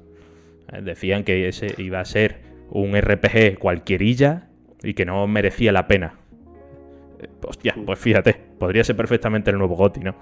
Eh, de hecho, viendo los recientes resultados financieros, eh, económicos de, de Xbox, eh, Game Pass todavía no termina de llegar a las metas que tenían, que tenían marcadas. Eso simplemente como curiosidad. El caso es, eh, eh, y, y, y dejando ya un poco de lado ese, eh, por, por poner una lectura positiva, Eh, dejando de lado ese, esa aprensión dentro de, de Larian, eh, fijaos que es que hemos aplaudido un hecho que a día de hoy es completamente insólito, eh, que es que salga un videojuego mayormente sin problemas. Al final, eh, tener un videojuego con esa extensión y esas posibilidades, lo más normal es que haya algún bug, eh, pero en general no tiene problemas graves ni, y se puede jugar perfectamente. Que han dicho que no van a sacar D L Cs porque han podido sacar el videojuego que ellos querían sacar. Eh, y, y eso nos flipa. O sea, lo, lo, lo ponemos ahora como ejemplo, ¿no? Eh, es, es muy triste, eh, a mi parecer. O sea, que ole por ellos, eh, que no se me malinterprete, por supuesto. O sea, son sí, sí. unos putos cracks. Pero me resulta muy... Muy, muy triste, tío, que, que hayamos llegado a esta situación. Esto hace unos años era impensable. Quiero decir, hace unos años o me sacas el juego bien y, y, y no me intentas cobrar por, contenido post lanzamiento o, o, o, o, o como mínimo te critico en redes sociales, ¿vale? Eh, y ahora hemos llegado al punto de que hasta lo pedimos nosotros los D L C. O sea, nosotros queremos que nos pagarles, tío. Eh, Eso es lo que han llegado a conseguir, a mi parecer, que yo siempre, igual que decía antes, que los que marcan el, el camino son las grandes, yo creo que aquí el problema la tienen las grandes compañías. No sé, muy, bueno, el, muy triste. El tema, por, por matizar un poco, sí que habían algunos problemillas con Baldur's Gate tres cuando salió, lo dijo Jason Schreier. Eh, él lo comentaba porque precisamente veía que había mucha gente que decía que no, y él decía... sí, no hay bugs, pero en los actos uno y dos, que son los que llevan en Early Access un montón de tiempo, en el acto tres, que es la parte nueva publicada, sí que empiezas a encontrar más cositas que fallan, alguna cosa que se rompen y demás. Lo que pasa es que, claro, tú para llegar al acto tres, igual te tiras cien horas, porque el juego es puto enorme. Entonces, como no había mucha gente que había llegado, porque realmente es un juego que no te da esa sensación de, guau, me lo tengo que terminar, sino a tu aire, no, no había tanta gente que lo estaba viendo. Pero sí que es verdad que, bueno, que aún así Larian cogió y empezó a actualizar y, y demás para adelante. Y respecto a lo de los D L Cs, es, es algo que yo me acuerdo cuando conocí el término D L C, era con... en la época del Left cuatro Dead y demás, que había gente que era como, guau, es que los D L Cs mal, tal, y es como, hey, pues sí, a mí me gusta este juego y me estás dando co contenido post lanzamiento de este juego, ¿por qué? ¿Por qué no me tiene que gustar? Claro, luego, luego lo entendí, ¿no? Que, que hay gente que hace un poco aquí con los D L Cs lo que les da la gana, ¿no? Y cobrarte los atuendos cosméticos o, o lo que sea, que, que puede ser más cuestionable. Pero realmente cuando un juego es bueno y tiene stakes de este impacto, la gente no suele tener el problema de decir, y aquí está mi dinero, Larian, para ti con todo mi cariño y todo mi amor, y luego cuando los ves en el Indie Death Day, es como, buah, está Larian ahí, que tú, tú los viste, Vic, que, que parecía más que estaban dándose como un baño de masas de, buah, mirad qué juego hemos sacado, sí, venir aquí a, a, a decirnos enhorabuena y tal, menudo juegazo, que otra cosa, ¿sabes? Pero creo que el problema aquí está en que, sí, lo ha petado, ha funcionado mucho, ha ido muy bien, porque además está como todo este boom de, de juegos de rol y de Dungeons and Dragons últimamente. Pero el tema es que el dinero... No, no tanto el dinero, pero los consumidores no están ahí. El porcentaje de jugadores que juega Larian, ah, Larian, perdón, Baldur's Gate tres, respecto al total de jugadores que hay en la industria del videojuego, es mínimo. Los jugadores los tienes en... el que se compra la consola de última generación para jugar a Cifota, eh, el que se descarga el Candy Crush y le mete quinientas horas al mes eh, en el teléfono, o, o el que se compra el pase de batalla del Fortnite todos los meses. Entonces, a, me gusta la idea de, ¡buah!, estudios que trabajen y lo den todo por hacer el, el nuevo estándar de un género, de un juego que sea apasionante y demás. Pero la verdad es que volvemos al tema de que las empresas y los que te van a dar la pasta para hacer esos juegos prefieren llegar a esas audiencias mucho mayores de estos otros títulos que, que, que sin echarles ningún tipo de desprecio, juegos que están bien y demás. Yo soy el primero que el otro día me dejé quince pavos en el Marvel Snap porque estoy enfermo, pero eh, eh, están ahí atrayendo a muchos más usuarios. Y muchas veces también pasa la típica del jugador ballena, ¿no? No, tengo un juego free to play, como puede ser Fortnite, puede ser Marvel Snap, como acabo de decir. Eh, en, en teoría el juego es gratis. Entonces no todo el mundo, no todos los millones de jugadores que tienes van a gastar dinero. Ya. Pero vas a tener un jugador ballena cada X que se va a gastar una cantidad de dinero acojonante. Y yo esto lo he visto de primera mano en, en mi trabajo, ver usu- algún que otro usuario que la cantidad de dinero que se gastaba al mes en un juego era como... O, o, o estás forrado o tienes un problema muy, muy gordo. Porque las cuatro cifras al mes son cuatro cifras, ¿sabes? Mm. Entonces, claro, con un jugador de esos ya compensas... Uf, una barbaridad. Hombre, yo, yo por ejemplo, eh, League of Legends es otro ejemplo eh, igual. Eh, yo sé de gente que se compra la última skin que sale... que encima los de Riot eh, eh, tenían, tenían que salir hoy, vamos a decir las cosas como son, Riot tenía que salir hoy, fuera de una forma u otra, pero Riot eh, en cuanto a ganar dinero, tontos no son, ¿no? Entonces te sacan la skin nueva eh, de, con, con o incluso te, esa, esa es cachondísima porque te sacaban, las skins normalmente te las sacan como en pack, ¿no? Son temáticas, por ejemplo ahora... Supongo que de Halloween habrán sacado un pack de ciertos personajes, ciertos campeones con ciertas skins. Y desde hace más o menos un par de años te sacan la skin de un personaje y luego te sacan a la vez esa misma skin, pero como en el capítulo de Los Simpsons, el sombrero es nuevo. ¿Sabes? O en varios colores, o, o sí, le meten sí. Una feature nueva. Eso también pasa mucho, quiero decir, llega un punto que, por ejemplo, League of Legends, por decir, no sé si funciona así, pero en, en otros juegos sí que es así. Vale, ellos tiran vendiendo skins. Vale, llega un punto en que el jugador promedio igual tiene unas cuantas skins, pero que se deja dinero tiene tantas skins que no los utiliza. ¿Qué haces? Pues para atraer a la gente lo que haces es meter una feature nueva. Ahora resulta que las skins tienen bailes especiales. Entonces es como, hostia, ya, ya tienes que comprarte las skins buenas nuevas porque son mejores que las anteriores. Y el momento en que eso pete, habrá que meterle una feature nueva. Ahora tienen bailes especiales y hacen efectos o tiran humo por el culo o, o qué sé yo. Entonces como que le van dando esos pequeños pasitos para que cuando vean que ya el mercado está un poco como saturado, añaden una capita más para darle ese nuevo empujón. Ese nuevo empujón. Ahora le vamos a añadir las medallitas, que puedes compartir las medallitas o los iconos de los, de los wards para que puedas compartir el que tú quieras. Y siempre metiéndole pequeñas cosas para, para hacer que avance y, y la gente siempre tenga algo de dinero, que, alguna cosa en la que gastar el dinero. Tú, Vic, te vi ayer, creo que fue jugando al Honkai, ¿puede ser? Sí. ¿Qué sí. tienes que comentar del Honkai? Eh, pues a ver, más o menos lo que ha dicho Jaume. Eh, sí que en este tipo de juegos así gratuitos, principalmente los que salen del mercado asiático, eh, siempre se acaban aguantando a base, a base de los jugadores ballena. O sea, lo he comentado un montón de veces con, con amigos que también juegan a este tipo de juegos y siempre acabamos llegando al, al, al mismo comentario. Por mucho que tengas una base de jugadores X, con tal de que tengas un jugador que se deje las cuatro cifras, tú ya haces. O sea, da igual que tengas eh, mil jugadores dejándose cinco euros, que si tienes un jugador que se deja, vamos a decir, cinco mil, pues es lo mismo. Viene a ser el equivalente. Si encima pues es un producto de moda y demás y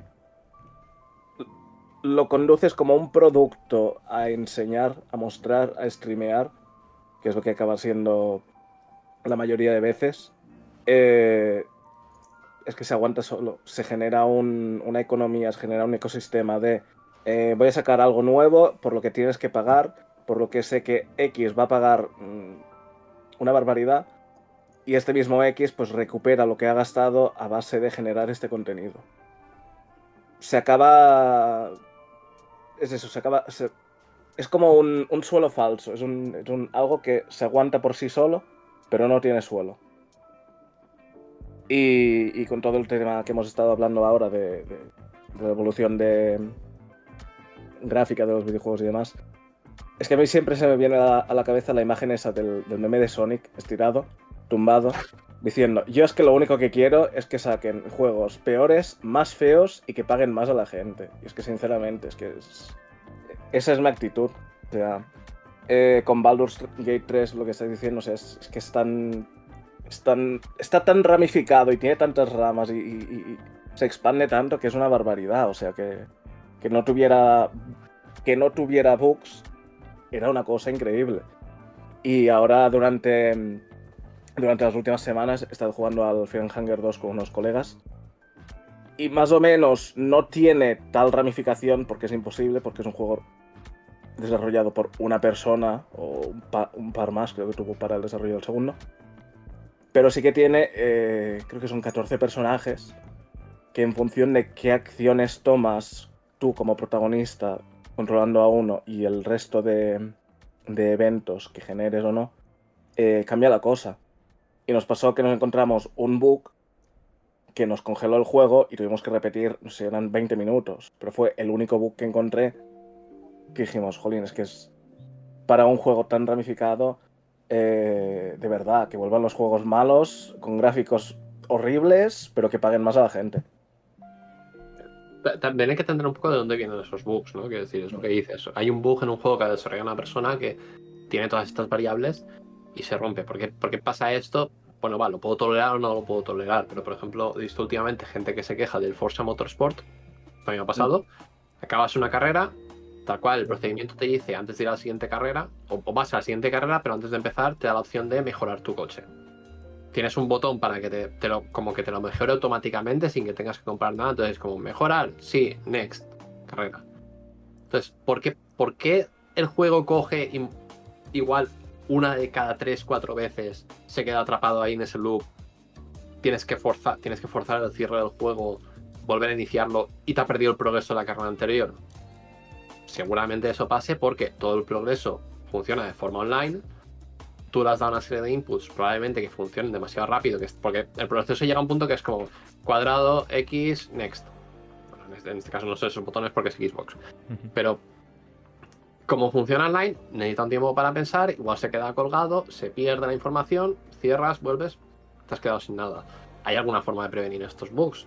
Sí, igual podrías trabajar de otra forma, pero la gente quiere el online permanente este que te requieren estos juegos porque es una forma de evitar la piratería, evitar que te rompan el juego, hagan estas cosas turbias por aquí y por allá, que esa, esa es otra, ¿no? El tema, hablábamos antes del tema de si físico sí, físico no, pase de batalla y demás, pero el tema del online permanente también es un melón que, que uff, uf, da, da para rato. De hecho, no sé si habéis visto lo de el, que la PlayStation cinco Slim, Eh, la versión sin lector, tiene que estar conectada a internet para eh, conectar ese, ese lector extraíble. Eh, sin, sí, sin... Para, que no, para que no haya marrañas de gente metiendo de otro lector extraíble a su PlayStation Slim y, es... y para leer. Yo es que de verdad llegamos...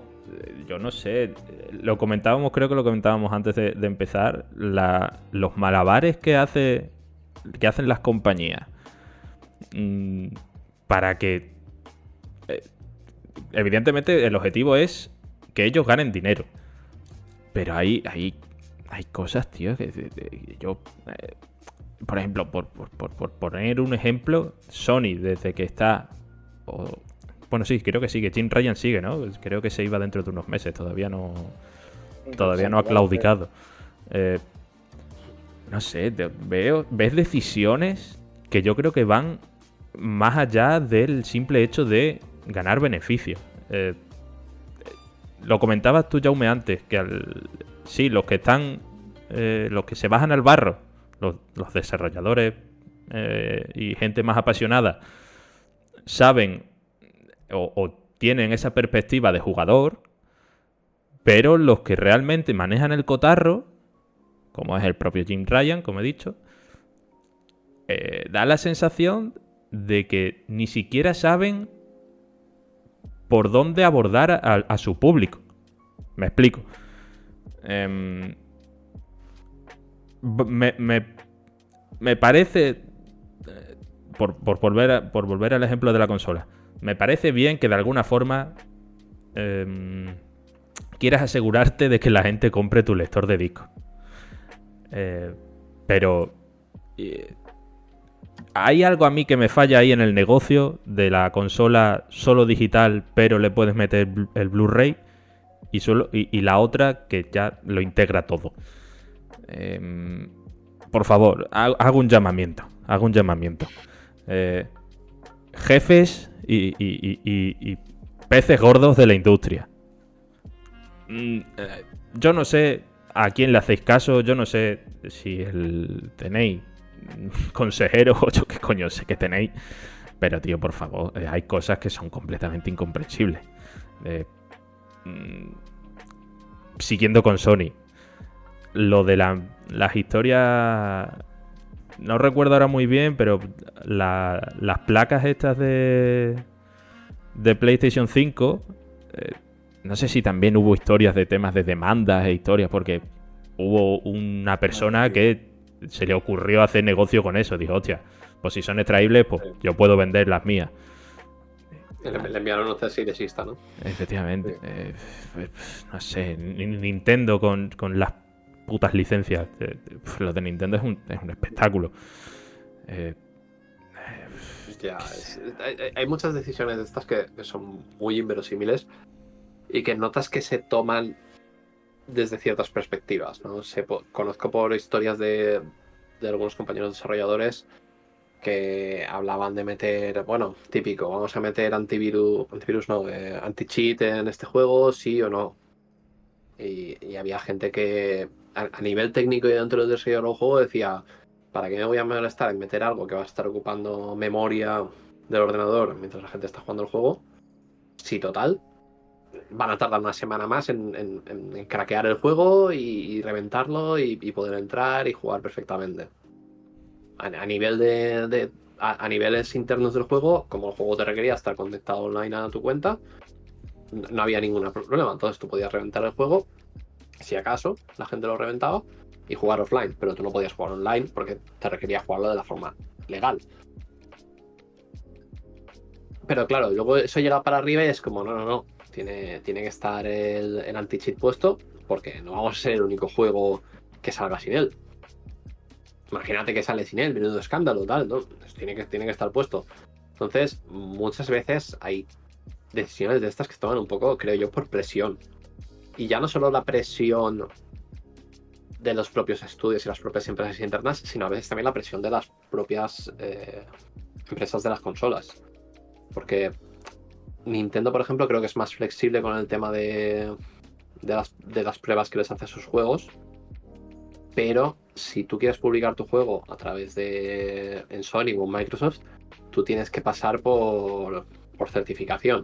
¿Vale? Tú tienes que enviarle el juego, ellos te lo testean y, y te dicen, vale, cámbiame esto, cámbiame lo otro, cámbiame lo del más allá. Y te digo yo, por ejemplo, las, las actividades estas de PlayStation cinco, que igual las habéis visto, que son... No, no, no sé quién las usa, ¿vale? Pero son estas típicas que apretas el botón de PlayStation y dice actividad, pues echarme un partido online o modo historia, por ejemplo. Y si le das a la actividad, te envía ese modo de juego. Vale, ¿qué nivel de lógica interna le tienes que meter tú al juego para que desde cualquier pantalla posible le des a una actividad y el juego te redirija a la actividad a la que le has dado? Si estás jugando un partido online y le das a la actividad y esa actividad es meterte en el modo campaña, ¿cómo funciona? ¿Te desconecta de la partida tal cual y te envía para allá? ¿Te sale un aviso de, oye, ¿quieres, quieres salir y abandonar esta pantalla, esta partida online para irte a este otro modo sabiendo que te van a penalizar? Y, y dices, hostia, esta, esta mierda, ¿dónde sale? ¿Por qué tengo que comerme yo estos dolores de cabeza que me viene de, de, de First Party? Que, que luego, solamente, yo, digo, yo no, no sé vosotros, igual me equivoco yo en esto y estoy solo, pero es que las actividades de PlayStation cinco no las uso para nada. Y no es algo exclusivo de, de Sony, Microsoft también tiene lo suyo, porque eso de que tú puedas tener un juego abierto y dentro del juego cambiar de perfil, también un, un dolor de pelotas, porque igual cambias de perfil y tienes que cambiar la cuenta de... Estás jugando a la N B A dos K, por ejemplo, tu cuenta de Microsoft está vinculada a una cuenta de dos K. Si cambias de perfil de Microsoft, tienes que cambiar de perfil de la cuenta de dos K también. Entonces, ¿cómo funciona toda esa programación interna? Y, y tienes que meterle un montón de trabajo adicional por temas de first party que muchas veces están imponiendo y dices, uff, esto lo habéis hecho vosotros para que quede muy bonito y echaros lo, lo, el rollo, pero para los desarrolladores es Una, una, una capa más de trabajo que, que van a estar lidiando con ello tiempo. Y, y si lo probáis, yo estoy convencido de que hay muchos juegos que estas pruebas, la mitad de las veces el juego se queda colgado o no reacciona como toca, porque al final creo que las, las consolas tampoco le pueden exigir tanto a los desarrolladores para que funcione el cien por ciento de las veces correctamente. No, de hecho... Eh... Yo, no, yo la, las tarjetas esas, eh, me acuerdo que cuando anunciaron, cuando estaba la campaña de, de publicidad de la consola y tal, dije, ¡guau, qué guay! En plan, puede estar guay. Yo te soy cien por ciento sincero, yo creo que no la he utilizado ni una sola vez. O sea, pero, pero para ni siquiera probar cómo funciona. Es que no sé cómo funciona. Sé, o a lo mejor es otra, otra feature, no lo sé, pero... Esas son las que te marcan también como el progreso de, de la actividad. Sí. Sí, vale. No, no, normalmente el progreso solo te lo marcarán las de PlayStation cinco porque son los que mejor integrado lo tienen. Mm. Pero sí. Vale, o, te, vale. o te dicen lo típico de reanudar historia. Y, y, te, y te lleva al modo de juego ya con la pantalla cargada y todo. Que sí, puede parecer muy bonito, pero con lo complejos que son los juegos... Todo esto es una historia, ¿eh? No, y sobre todo que es absurdo. Quiero decir, un momentín, Vic, y termino ya. Eh, igual que lo del... Eh, el Quick Resume sí me parece guay en cuanto a que eh, es muy cómodo. Él, yo qué sé, está jugando, por lo que sea, eh, tienes que ir a, a cocer los macarrones, coges la para, pim pam, vas a los macarrones, vuelve y sigues en menos de un segundo por el mismo sitio. Genial. Eso igual que en Nintendo Switch, eso es una maravilla. Es una mejora de calidad de vida que se agradece. Pero lo que tú comentas, estás jugando el N B A, cambias de perfil, no sé qué. No, o sea, ¿por qué? Nadie hace eso, ¿no? Yo creo. Yo no lo hago al menos. No, me da la sensación de que intentan crearte unas necesidades, que al final ese es el marketing, unas necesidades que, que no necesitas. Claro, ese es el tema de cómo funcionan los videojuegos, que muchas veces la gente, la gente lo ignora también, que tienes que tener cubiertos todas las posibles situaciones de todo lo que va a pasar. Nadie se espera, salía ¿no? en el Spider-Man, que hay un seg- en el Spider-Man dos, que hay un segmento muy concreto en el que controlas a cierto personaje. Claro, en un principio ese segmento va como muy, como muy pasillero, entre comillas, para que tú hagas solo ciertas cosas. Pero resulta que hay un punto en el que te puedes escapar y caminar por la ciudad. Y rompes el juego. Entonces tienes que prever todas las posibilidades para que no venga un jugador, te lo rompa y, y empiece a, a trastear con el juego y hacer cosas que tú no quieres que haga. Por ejemplo, el tema de los... Hostia, lo de los mandos, tío. Tú, ma- madre mía, qué broncas con los mandos. Claro, ¿qué pasa si estás jugando el juego y de repente se te desconecta el mando? ¿Se pausa el juego? ¿No se pausa el juego? ¿Qué sucede si es un juego online? Es, ¿Aplicas la misma lógica de pausa para un juego si es online o no es online? ¿Qué mensaje te aparece en pantalla? Claro, creo, creo que a nadie hoy en día se le acaba la batería en un mando, porque las más de las veces pones la consola en reposo o te conectas el cable y a tomar por saco y cargas o cambias las pilas. Pero tienes que, tener, tienes que tenerlo en previsión, porque es algo que pueda pasar, y si le pasa a ese cero coma cero uno por ciento de la gente, no, por aquí no pasamos. Hay que, hay que trabajar al respecto, y muchas veces es algo complicado. Y a nivel de videojuegos yo creo que hay que ser práctico en muchas ocasiones, porque son tremendamente complejos cada vez más, con lo, con lo grandes que están siendo. Y, por ejemplo, yo qué sé, me dices que tienes problemas a, a nivel de bugs muchas veces. Esto es algo que me han preguntado varias veces en entrevistas, ¿vale? Es como, ¿qué, qué es la diferencia entre un bug funcional y un... un bug funcional y un bug de experiencia, ¿vale? Bug funcional es un bug que te impide el funcionamiento de una feature. Un bug de experiencia es un bug que te afecta a la experiencia pero no te impide el funcionamiento. Por ejemplo, un bug de experiencia sería que algo esté incorrectamente traducido o que el texto no, no quepa en la caja correctamente y no lo puedas leer entero. Uh-huh. Pero puedes seguir jugando. Un bug funcional sería que llegas a un punto en que el juego se cuelga o, o el mando no es responsive o algo. Claro, yo me he visto en situaciones de tener que elegir entre... porque esto pasa en todos los juegos, de que no vas a llegar a poder arreglar todos los bugs, y hay bugs que les haces el, el, el que es, el non-shippable, y para adelante, y esperas a que cuando salga el juego nadie se encuentre esto o no lo interpreten como un bug. Entonces puedes pasar por alto ciertos bugs de experiencia. Los juegos deportivos muchas veces tienen, tienen comentario, comentaristas de fútbol, de básquet o lo que sea. Por ejemplo, quizás puedes pasar por alto algunos problemillas con los comentarios, porque las más de las veces muchos usuarios no van a estar prestando atención, o van a quitar directamente los comentarios, o se van a poner a escuchar Spotify de fondo y, y hasta luego. Y va a haber gente que sí que lo escuchará y se te quejará y demás. Pero ¿prefieres eso, trabajar en eso, o prefieres trabajar en esta feature que hace que el juego sea mejor en algunos aspectos? Entonces te, te metes en ese juego de balance de vale, ¿qué me pesa más? Y es, es, es un dolor de muelas a, a muchos niveles. Uh-huh. Vic, ¿querías comentar tú algo? Sí, que estábamos hablando de las tarjetas y que, que cabe recordar que yo sí que utilicé las tarjetas el segundo día que me compré la, la PlayStation cinco. Eh, para variar, yo la estrené jugando al, al D M C cinco. Muy y bien. Claro, como era la, la Special Edition, tuve que volver a conseguir todo el progreso que yo tenía ya en la, en la versión básica del juego. Eh, y dije, bueno, pues ya que han metido a Virgil, ya que es el contenido nuevo, pues voy a pasar, me pasé primero la campaña suya en el, el primer día, y al día siguiente pues dije, venga, va, voy a hacer todo con, con el resto para tener así todos los, bloquea- los desbloqueables y demás. Y de esto que dije, voy a probar las tarjetas, y probé la tarjeta, y se me reinició la consola y perdí todo el progreso del día anterior. Y esa es mi única experiencia con las tarjetas. Fue la cosa más extraña que me pasó con la consola. Nunca más me ha pasado un, un reinicio así. De esos que dije, ostras, estoy preocupado que, que no se me haya roto la consola o algo. Y por suerte solo se quedó en eso. Y dije, bueno, pues no se tocan las tarjetas, ya está. Es que es, al final también te, te, te puede condicionar mucho el... Esa, esa característica que tú llegas eh, todo ilusionado, la prueba, por lo que sea no funciona porque son los primeros días o, o tal, y eso al final hace que no vuelvas a probarla, ¿no? Como, como puede ser su caso. Yo, por ejemplo, no lo he probado nunca, pero tú lo has probado y al final hemos llegado al mismo punto. Es, es curioso.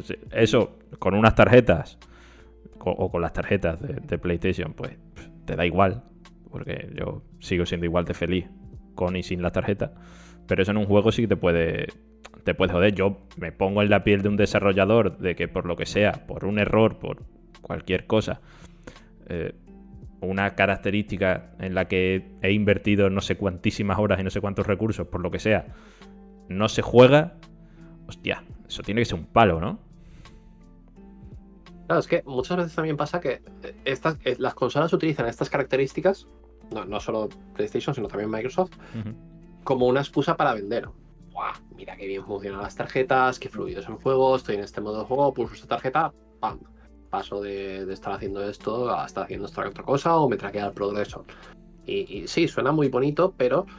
Eh, no dejas de estar teniendo que apretar el botón de PlayStation, navegar hasta la tarjeta, apretar el botón de la tarjeta, que te haga la carga, que suele ser muy breve, pero eso con el mando, con el juego abierto, puedes hacerlo también.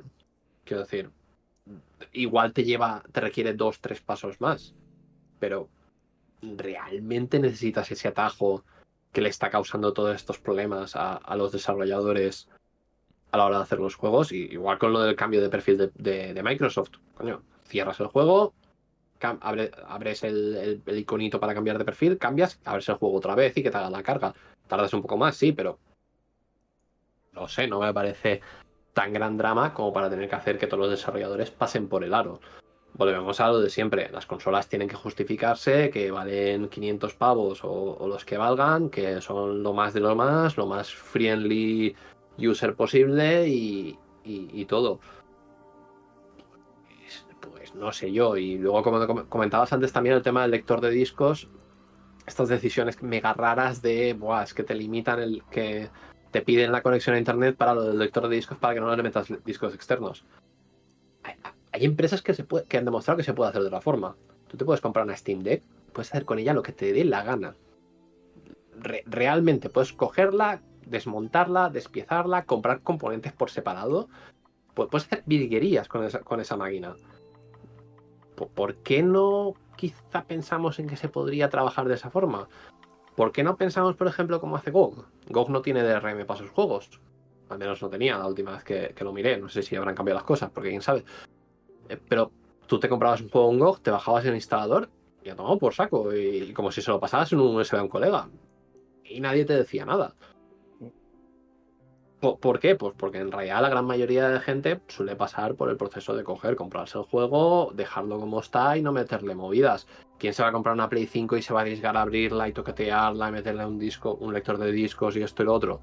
Sabemos que en realidad la gente que va a hacer eso es, es una gran minoría. Entonces acabas metiendo muchas vallas al campo para que pocas personas vayan a esa zona a la que tú no quieres que vayan. Y el problema es que acabas limitando a, a todos los usuarios con eso. De hecho, quizá por, por ir terminando y por dar un, un mensaje un poco más halagüeño, eh, tenemos que tener un poco en mente también que al final, la, por ejemplo, a, en cuanto al público, los que suelen dar problemas, por ejemplo, toda esta gente de que si guerra de consolas, que si, si no va a sesenta F P S el juego es una mierda y, y este tipo de, de perfiles... Yo confío y estoy más o menos seguro de que son una minoría. Eh, yo entiendo que la mayoría de jugadores eh, y jugadoras piensan o, o simplemente pues juegan al juego. Eh, puede tener eh, algún error de más, algún error de menos, pero bueno, que los disfrutan, ¿no? Al final somos millones y millones de jugadores. Que cuatro tontos en Twitter digan que Tifa no tiene las tetas eh, con una talla gigante... No quiere decir que todo el fan de, de, de Final Fantasy siete esté loco por las tetas de Tifa. Entonces yo creo que tenemos que quedarnos un poco con eso y con que quizás, por supuesto aquí no vamos a dar eh, con la solución eh, o con la panacea para el problema de, de la industria, que como hoy hemos comentado es, es muy grande, muy amplio y, y tiene muchas ramas que acaban afectando eh, tanto a quien trabaja en ella como a quien disfruta de ella, pero quizás abrir un poco la mente y, y, y tener un poco eh, eh, más idea de, de lo que realmente quiere el grueso del público, de, de las cosas que realmente son importantes, y iba a decir tratar de no justificar lo, injustific- lo injustificable, pero sabemos que eso es, es muy difícil. Quizá, quizás con esa apertura de mente se solucionen, no voy a decir todo, pero al menos muchos problemas. Eh, quiero pensar que es así, ¿vale? Sí, no, yo, yo, yo creo que también, como tú dices, que en realidad la gente esta que monta los pollos y demás, de, dentro de todo son la minoría. En realidad, cientos de miles de personas ahí, pero claro, como en realidad la base de jugadores es tan grande, lo comparas, son una minoría. Lo que pasa es que es una minoría muy ruidosa y hay, hay gente que da discursos en redes sociales o YouTube o donde sea, siendo muy polémica y muy... Ya, ya sabéis a qué tipo de perfiles me refiero con, con los temas de los videojuegos, ¿no? De metiendo mierda sobre la guerra de consolas, metiendo mierda a los desarrolladores y montando campañas de acoso y demás. Entonces, son una minoría, sí. El tema es que, por desgracia, sabemos que pueden llegar a tener un impacto y, y lo hemos visto con gente acosando a actores de doblaje, a desarrolladores, etcétera, etcétera. La solución para esto es aprender un poco más sobre cómo funciona realmente la industria del videojuego. Medios y fuentes, pues haya montones para aprender de, de, de qué es lo que hay realmente entre bambalinas. Ay, no, yo es que quiero jugar a videojuegos y no quiero preocuparme ni quiero aprender de cómo funcionan y demás. Oye, totalmente legítimo, no tienes por qué aprender.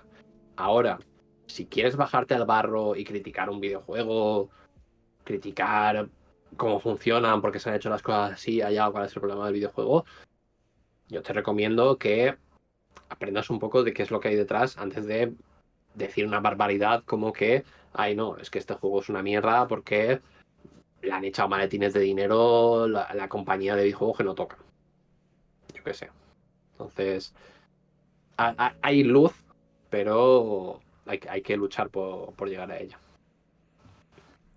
Vic, unas últimas palabras. Eh, a mí es que todo lo que lo que es así tan negativo y demás es que no me gusta. Eh, ya años atrás, o sea, siendo tonto adolescente, yo ya me he peleado por cosas así y sinceramente no vale la pena, no vale, no vale ni la pena, ni el esfuerzo, ni el tiempo, porque para estar haciendo eso puedes estar jugando perfectamente. Entonces, eh, si un, los típicos vocales que hacen mucho ruido y demás eh, van a seguir, mucho tiene que cambiar el, el paradigma para que esta gente desaparezca. O sea, es, es lo típico, son cosas que por mucho que pase el tiempo no, no desaparecen y es una lástima, pero bueno, eh, yo siempre intento buscar un, un, un algo bueno que decir de, de todos los juegos. O sea, sí que antes, pues, siendo estupidísimo, decías, ostras, no, es que no es nada, no... no les ha dado por trabajar más en esto y, jolín, lo han hecho a adredes y ha salido mal a adredes y no sé qué. Y dices, ostras, no sabes qué situación había detrás de todo este desarrollo. No sabes qué tenía el estudio, qué no tenía el estudio, etc, etc, etcétera. Eh, lo mejor que se puede hacer es tomárselo, pues, eh, a bien. O sea, lo que se puede destacar se destaca y lo que no, pues no hace falta mencionarlo. No hace... Sinceramente, no me parecería nada cómodo que yo hubiera trabajado en un juego que... por decisiones eh, totalmente fuera de mis manos, eh, el producto saliera de una forma que no fuera la óptima y que encima se, critica, se me criticase a mí por cosas que yo no he podido hacer porque las decisiones al, al fin y al cabo las acaban tomando los de arriba. Pues ese, ese es un tema también que para otro capítulo, el de la relación eh, medio especializado de videojuegos y compañía de videojuegos. Eso es... el prensa versus industria, eso... Fua, eso puede ser una locura, ¿eh? Pero bueno, eso ya lo dejamos para, para otro día. Eh, Pues si no tenéis nada más que comentar, aunque seguramente sí lo tengáis, pero como nos podríamos esperar aquí horas hablando, hay que cortar en algún momento, por desgracia. Yo, yo, yo tengo que comer. Y, te, y tengo luego cine por la tarde, así pues ya que... Está, pues ya está, ya está. No, no ya. me, no, no me ni... Hay que, hay que. Ya vamos tarde. Eh, pues nada, nos despedimos aquí. Muchas gracias, Jaume, por, por autoinvitarte. Sabes que estás invitado a autoinvitarte siempre que quieras. Eres, eres uno más aquí con tengo nosotros. La, tengo, tengo la puerta abierta, es más, la puerta es mía, ¿no? Sí, sí, completamente. Yo te hago las copias de la llave, tú cuando quieras vienes, te autoinvitas, el día que te apetezca hablar de algo, nos lo comentas o no nos lo comentas, te metes en Discord directamente y dices, eh, chavales. Sí. Ahora he, mando he, yo. He venido aquí en vivo a, a joderos las pantallas. Totalmente. Eso, eso sí es verdad. El día que pongamos las cuatro pantallas vas a ver qué gracia. Si ya hoy he tenido algún problemilla de realización con, con tres, imagínate con cuatro. Pero bueno, con suerte bueno, ya a partir a de la semana que viene no, estará Noé, efectivamente. Ella controla. Y ya el problema será, será para ella. Víctor, a ti te veo todas las semanas, así que... No, no, no hay nada más que añadir. Efectivamente. Pues y siempre. Nada más. Eh, espero que hayáis pasado un buen ratito con nosotros y nos vemos la semana que viene. Chaito. Chao, chao. Adiós.